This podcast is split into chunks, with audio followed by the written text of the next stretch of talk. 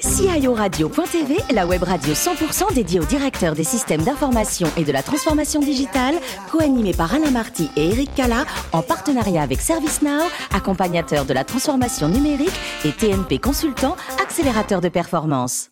Bonjour à toutes et à tous et bienvenue à bord de CIO Radio. Vous êtes 11 000 DSI, dirigeants d'entreprise et acteurs de la transformation digitale abonnés à nos podcasts. Nous vous remercions d'être toujours plus nombreux à nous écouter chaque semaine. Je vous invite également à réagir sur nos réseaux sociaux nous dire ce que vous pensez de nos émissions. Vous pouvez le faire sur notre compte Twitter, CIO Radio-du-Bas TV. Pourquoi animer cette émission? Ils sont à côté de moi, fidèle au poste. Véronique Ricoben-Mira, directrice des équipes Avant-Vente France de ServiceNow. Bonjour Véronique. Bonjour. Toujours souriante euh, et performante, comme on va le voir dans quelques instants. Lui aussi, il est pas mal dans le genre, c'est Guy Le Turc. Bonjour Guy. Bonjour Eric. Directeur général de TNP Consultant. Véronique, Guy, nous avons le plaisir de recevoir aujourd'hui Nicolas Sanchez. Bonjour Nicolas. Bonjour Eric. Vous bonjour, êtes... bonjour Véronique. Bonjour. Voilà, vous êtes DSI de Téléperformance. Qu'est-ce que Téléperformance, etc. On va le savoir d'ici quelques instants mais d'abord, on s'intéresse à votre parcours.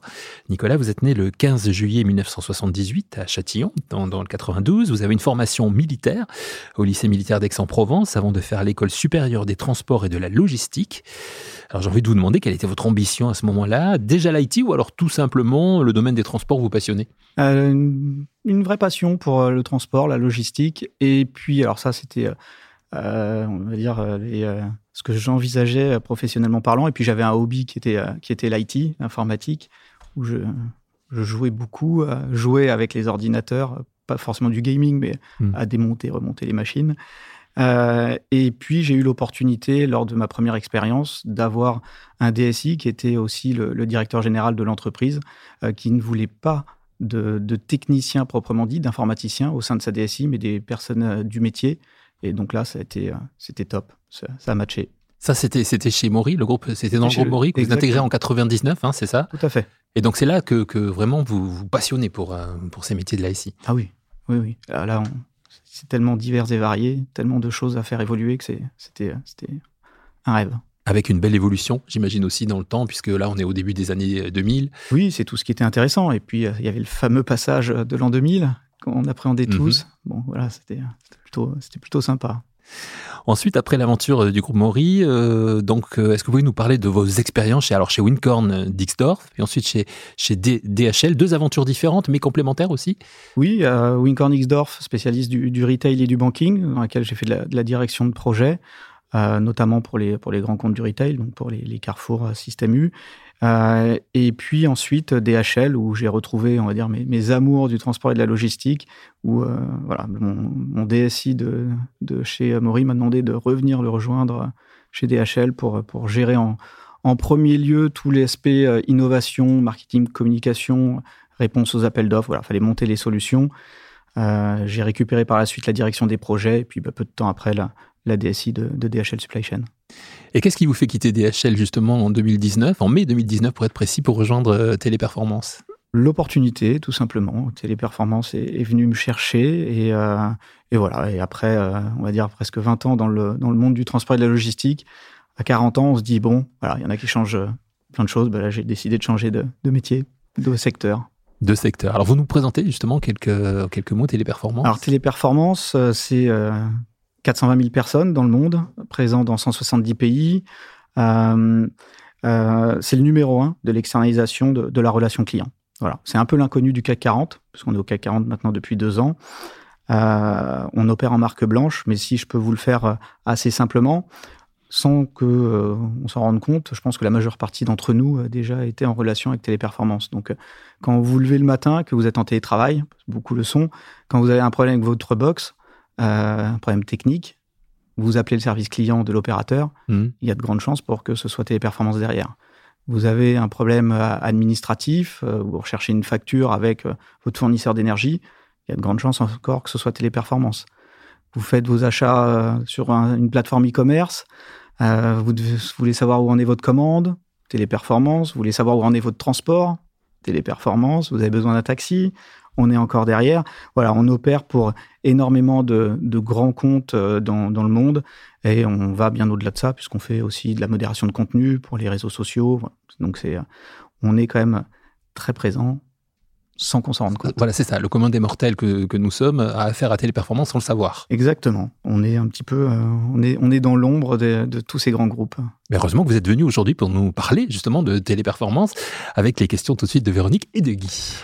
Alors, Nicolas, euh, je, je, je, voyais sur le site de Téléperformance euh, la devise suivante. At Téléperformance, we believe that good is never good enough. Quel, quel anglais Alors, comment brillant, hein, je, Véronique. Je comment s'y prend-on pour euh, manager la DSI Téléperformance alors?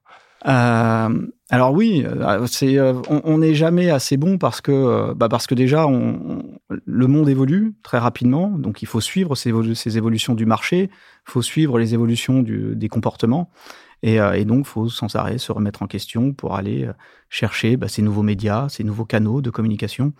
Donc la DSI de téléperformance, c'est 150 personnes environ. Et euh, on est axé sur euh, plusieurs, euh, plusieurs éléments. Le premier, c'est déjà le quotidien. Donc la première des choses, c'est de s'assurer que l'ensemble de nos salariés puissent travailler correctement. et donc la disponibilité de l'ensemble de nos solutions, voilà, ça c'est la base de notre métier, faire en sorte que tout ça soit disponible euh, stable, robuste, de manière à pouvoir euh, gérer ces millions d'interactions. La sécurité des données, ça aussi, hein, aujourd'hui, ça a toujours été très important. Avec, euh, avec l'évolution du télétravail, on sait que ça a créé des failles, donc on est beaucoup plus attentiste là-dessus et on a investi énormément dans, dans cette sécurité. Donc ça, c'est le côté quotidien. Ensuite, il y a le côté un petit peu, on va dire, réactif, puisqu'on est dans des métiers où il y a beaucoup d'aléas. Et euh, euh, bah, c'est simple, hein. il y a deux ans, quand euh, on s'est retrouvé confiné, il a fallu mettre en place ce télétravail. Mmh. Donc, je pense que vous imaginez, quand on est 420 000 dans le monde, le télétravail, c'est quand même, c'est pas négligeable. On peut pas laisser 420 000 personnes sans travail. donc, pour ma partie, c'est simple. Pendant deux mois, on a stoppé les congés et on a travaillé matin, midi, soir, nuit, week-end, de manière à faire travailler 80 de nos salariés. Donc, il a fallu monter toutes ces solutions, les sécuriser pour que du jour au lendemain, il y ait une continuité de service. Il y ait une continuité de service pour nos clients et puis il y a une continuité de, travail pour nos, pour nos salariés. Euh, ça, ça fait partie de la réactivité. L'année dernière, on est aussi partenaire du gouvernement. Euh, lorsque le gouvernement a mis en place la, cellule Info-Covid, je me souviens encore, on m'a appelé un, appelé un mardi soir à 22h30 pour me dire voilà, le gouvernement euh, souhaite mettre en place un numéro vert avec le service derrière d'infos. Il nous faut une solution qui soit capable euh, de réceptionner des, milliers, des millions d'appels. Et derrière nous, euh, c'était aussi 2-3 euh, 000 personnes pour accueillir ces appels. Donc il a fallu mettre en 48 heures une solution qui puisse absorber tous ces volumes avec toujours cette sécurité à mettre en avant. Une grosse, grosse pression sur la DSI et sur euh, ses équipes. Hein. Oui, oui, mais c'est, j'aurais tendance à dire, c'est, c'est le commun de, c'est, c'est, c'est le quotidien des, c'est le quotidien des, des, DSI. Après, il y a des côtés beaucoup plus, euh, beaucoup plus fun. Hein. Euh, le côté innovation, le côté, voilà, c'est, faut suivre ces évolutions du marché, comme on le disait juste avant, et, et, et donc il faut, il faut vraiment être à l'affût de tous ces nouveaux canaux, de l'évolution des, des comportements, parce que c'est ces comportements aussi qui font que on se doit d'évoluer en matière d'innovation, Nicolas, qu'est-ce que euh, les, projets sur lesquels vos ah, équipes avancent? Alors on a, on a des, euh, on a de l'innovation très technique, mais qui sera totalement, euh, qui, qui, passera totalement inaperçue pour pour l'ensemble. Mais voilà, on travaille sur de l'hyperconvergence, sur de la robustesse des, des, infras. Ensuite, sur des choses plus plus sympas entre guillemets, on va faire de la du RPA, de la robotisation, de l'automatisation. Donc ça, ça va. On va permettre à un agent euh, de euh, supprimer certaines tâches fastidieuses, euh, redondantes, de manière à déjà lui apporter plus de confort, apporter aussi pour notre client qui l'appelle plus de réactivité, et puis quelque part aussi un peu de fiabilité dans, dans l'info qu'on va, va fournir, qu'on va gérer. Euh, voilà, l'objectif est vraiment d'améliorer ces conditions de travail de nos collaborateurs et de nos clients euh, pour obtenir une meilleure qualité de service, parce que c'est aussi ça hein, l'objectif de, de, de téléperformance. Mmh. Et puis, euh, la finalité, c'est d'avoir une meilleure expérience client pour tous ceux qui, euh, qui prennent contact avec nous. Véronique? Vous avez parlé donc d'améliorer les conditions de travail. Justement, comment vous attirez de nouveaux talents et, comment vous les retenez, vos, vos excellents talents, on va dire? Nos excellents talents. Alors on en a beaucoup. Je, vraiment, j'en profite pour, pour remercier l'équipe que j'ai parce que je peux vous assurer que euh, d'un point de vue engagement envers Téléperformance, je crois que j'ai rarement vu ça euh, dans, dans, ma carrière. Donc, euh, et c'est clair que c'est assez marrant parce que euh, la difficulté de, de, tout de ces dernières années a quand même mis en avant une chose, c'est euh, cet engagement que pouvaient avoir nos équipes envers euh, la société. Quand j'ai demandé à toutes ces euh, à toutes ces personnes, j'aurais dit écoutez, je, suis sincèrement désolé, mais mais les vacances, bah, ça va pas être pour tout de suite. Les week-ends, désolé également. Euh, T'as prévu de te coucher tôt, pareil, ça va pas être simple. donc cet engagement est, est primordial. Et pour pour retenir ces talents il faut leur donner toujours de la visibilité sur, euh, sur euh, qu'est-ce qu'ils peuvent faire, comment les former, qu'est-ce qui les motive. Et on essaie toujours de trouver le bon compromis entre le besoin de téléperformance de sa DSI et l'envie de nos collaborateurs. Ça, c'est pour retenir les gens. Maintenant, pour euh, attirer, j'avoue que c'est aujourd'hui assez difficile d'attirer les gens, notamment quand on est une société de l'ombre. Quand on ne connaît pas, c'est encore mmh. plus difficile. Donc, on essaie de communiquer. Et puis, euh, bah, pareil, hein, c'est vraiment euh, donner de la visibilité sur ce qu'on fait, sur potentiellement quelle est la valeur ajoutée, pourquoi on compte sur ces personnes-là pour avancer et obtenir de l'innovation. Donc, il y a énormément de projets, il y a de quoi, il y a quand même de quoi bien s'amuser et bien faire euh, euh occuper plutôt sympathiquement nos, collaborateurs. Merci beaucoup. Et, quels sont vos défis justement dans cette période de post-pandémie?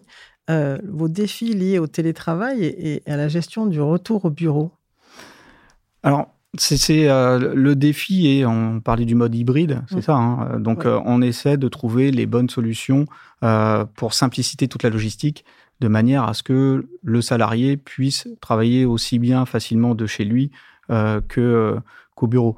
bon, ce sont des technologies type VDI, type voilà, on travaille sur ces technos qui permettent de switcher euh, d'un équipement euh, chez moi à un équipement au bureau, au même titre qu'on travaille aujourd'hui sur des euh, sur des solutions euh, Bring Your Own Device, oui. donc où je vais demander, où le collaborateur peut utiliser son propre équipement ou même son téléphone mobile pour, pour pour travailler. Parfait. Dernière question, Véronique? Oui, vous parliez de suivre les évolutions. J'aimerais avoir votre avis sur, selon vous, quelles sont les, les, l'évolution des métiers de la DSI à 3 à 5 ans? Alors, je pense que l'engagement le, le, est déjà euh, ça a déjà démarré. Hein. Euh, les DSI ont été toutes mises en avant lors de cette période de confinement. Je pense que là, euh, les yeux ont été euh, braqués sur l'ensemble des DSI. En tout cas, toutes les entreprises n'attendaient euh, qu'une chose, c'est que leur DSI euh, passe vite des solutions de télétravail parce que c'est parce qu'il en en avait de l'avenir de chaque de chaque entreprise. L'avenir, mais c'est quelque chose, je ne vais pas dire que c'est l'avenir, parce que c'est quelque chose que je, que je sais de faire depuis, euh, depuis de nombreuses années, c'est d'être totalement orienté business. Donc euh, les DSI doivent être euh, IT business partner. On ne doit pas parler technique, on doit s'adresser exactement le même langage que, que, que nos collaborateurs de la société. Donc il faut qu'on parle métier, il faut qu'on soit proche du métier, il faut qu'on parle le même langage et il faut qu'on voilà, faut connaître ce métier de manière à pouvoir anticiper aussi les demandes, les besoins de, de des opérations. Est-ce que je pourrais vous demander de venir participer à une de mes réunions d'équipe? C'est exactement le, les, les, mots que j'utilise, mais je pense que entendu par un DSI, ça, ça marquera bien les esprits. Bah, écoutez, avec grand plaisir. Merci. Voilà, prenez vos agendas pour noter les, les rendez-vous, c'est très important. Euh, pour revenir sur l'aspect managérial euh, de, de, votre euh, métier, Nicolas, vous l'avez évoqué avec, avec Véronique tout à l'heure, notamment aussi en parlant des difficultés de, de recrutement que rencontrent beaucoup de, de professionnels aujourd'hui. Et vous êtes déjà en fait dans la transmission, vous, puisque vous êtes enseignant également à la Sorbonne euh, du module SI en Master 2 Logistique, Marketing et Distribution. C'est ça? Oui, c'est ça. Oui, ouais, Depuis ouais, cinq ouais. ans maintenant, je j'enseigne, euh, j'enseigne les modules système d'information euh, à des, jeunes de 23, 24 ans. hyper intéressant. Déjà, un, moi, ça me permet de justement de, suivre aussi un petit peu l'évolution des comportements donc très utile. Euh, ça me permet aussi de cibler potentiellement des talents. Faut aussi, euh, faut, voir le côté pratique. Hein. Euh, donc c'est quelque chose que j'aime faire. J'en ferai pas mon métier, mmh. mais mais c'est hyper intéressant d'avoir encore ce, ce, contact avec avec des jeunes, j'allais dire avec des étudiants. Vous êtes DSI, on l'a dit, on n'a pas arrêté d'en parler dans cette émission, mais votre rêve d'enfant, c'était de devenir sportif professionnel c'est ça? Comme beaucoup, j'aurais ouais. tendance à dire. Mais Dans quel sport? J'étais très compétitif, très très foot, tennis, puis je faisais de la course à pied aussi, hein, pas mal. Donc voilà, quand on a un petit niveau, on espère toujours atteindre les étoiles. Bon, ouais, mais vous continuez quand même. Oui, bien sûr. Mais j'ai, ça, se voit en même temps. Mais j'ai arrêté, j'ai arrêté le rêve d'être sportif professionnel. Vous aimez la lecture également, la musique? Alors la lecture, ça passe par quoi?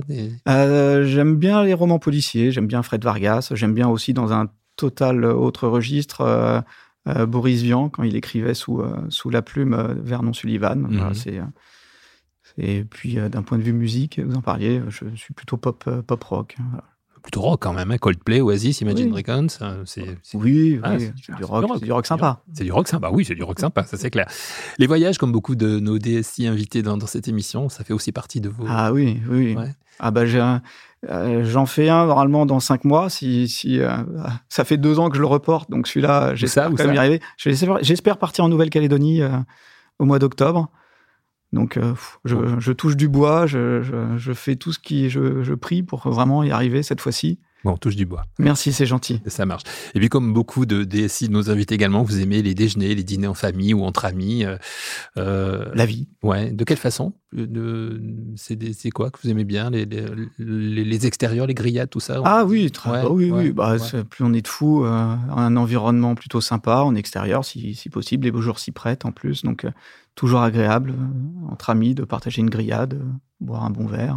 Donc ouais, quelle couleur plutôt les verres? Plutôt rouge, plutôt rouge euh, Bourgogne. C'est toujours sympa. Voilà, c'est une jolie conclusion, je trouve, à cette émission. Merci beaucoup, merci Nicolas, d'avoir participé. Merci également à, Guy Le Turc. Merci à, Véronique. Véronique, vous n'oubliez pas de noter le, rendez-vous hein, pour euh, votre réunion avec, euh, avec Nicolas. Sans aucun problème. Voilà. Vous pouvez compter sur moi. C'est la fin de ce numéro de CIO Radio. Retrouvez toute notre actualité sur nos comptes Twitter et LinkedIn. Et rendez-vous mercredi prochain à 14h précise pour une nouvelle émission. Merci, Nicolas.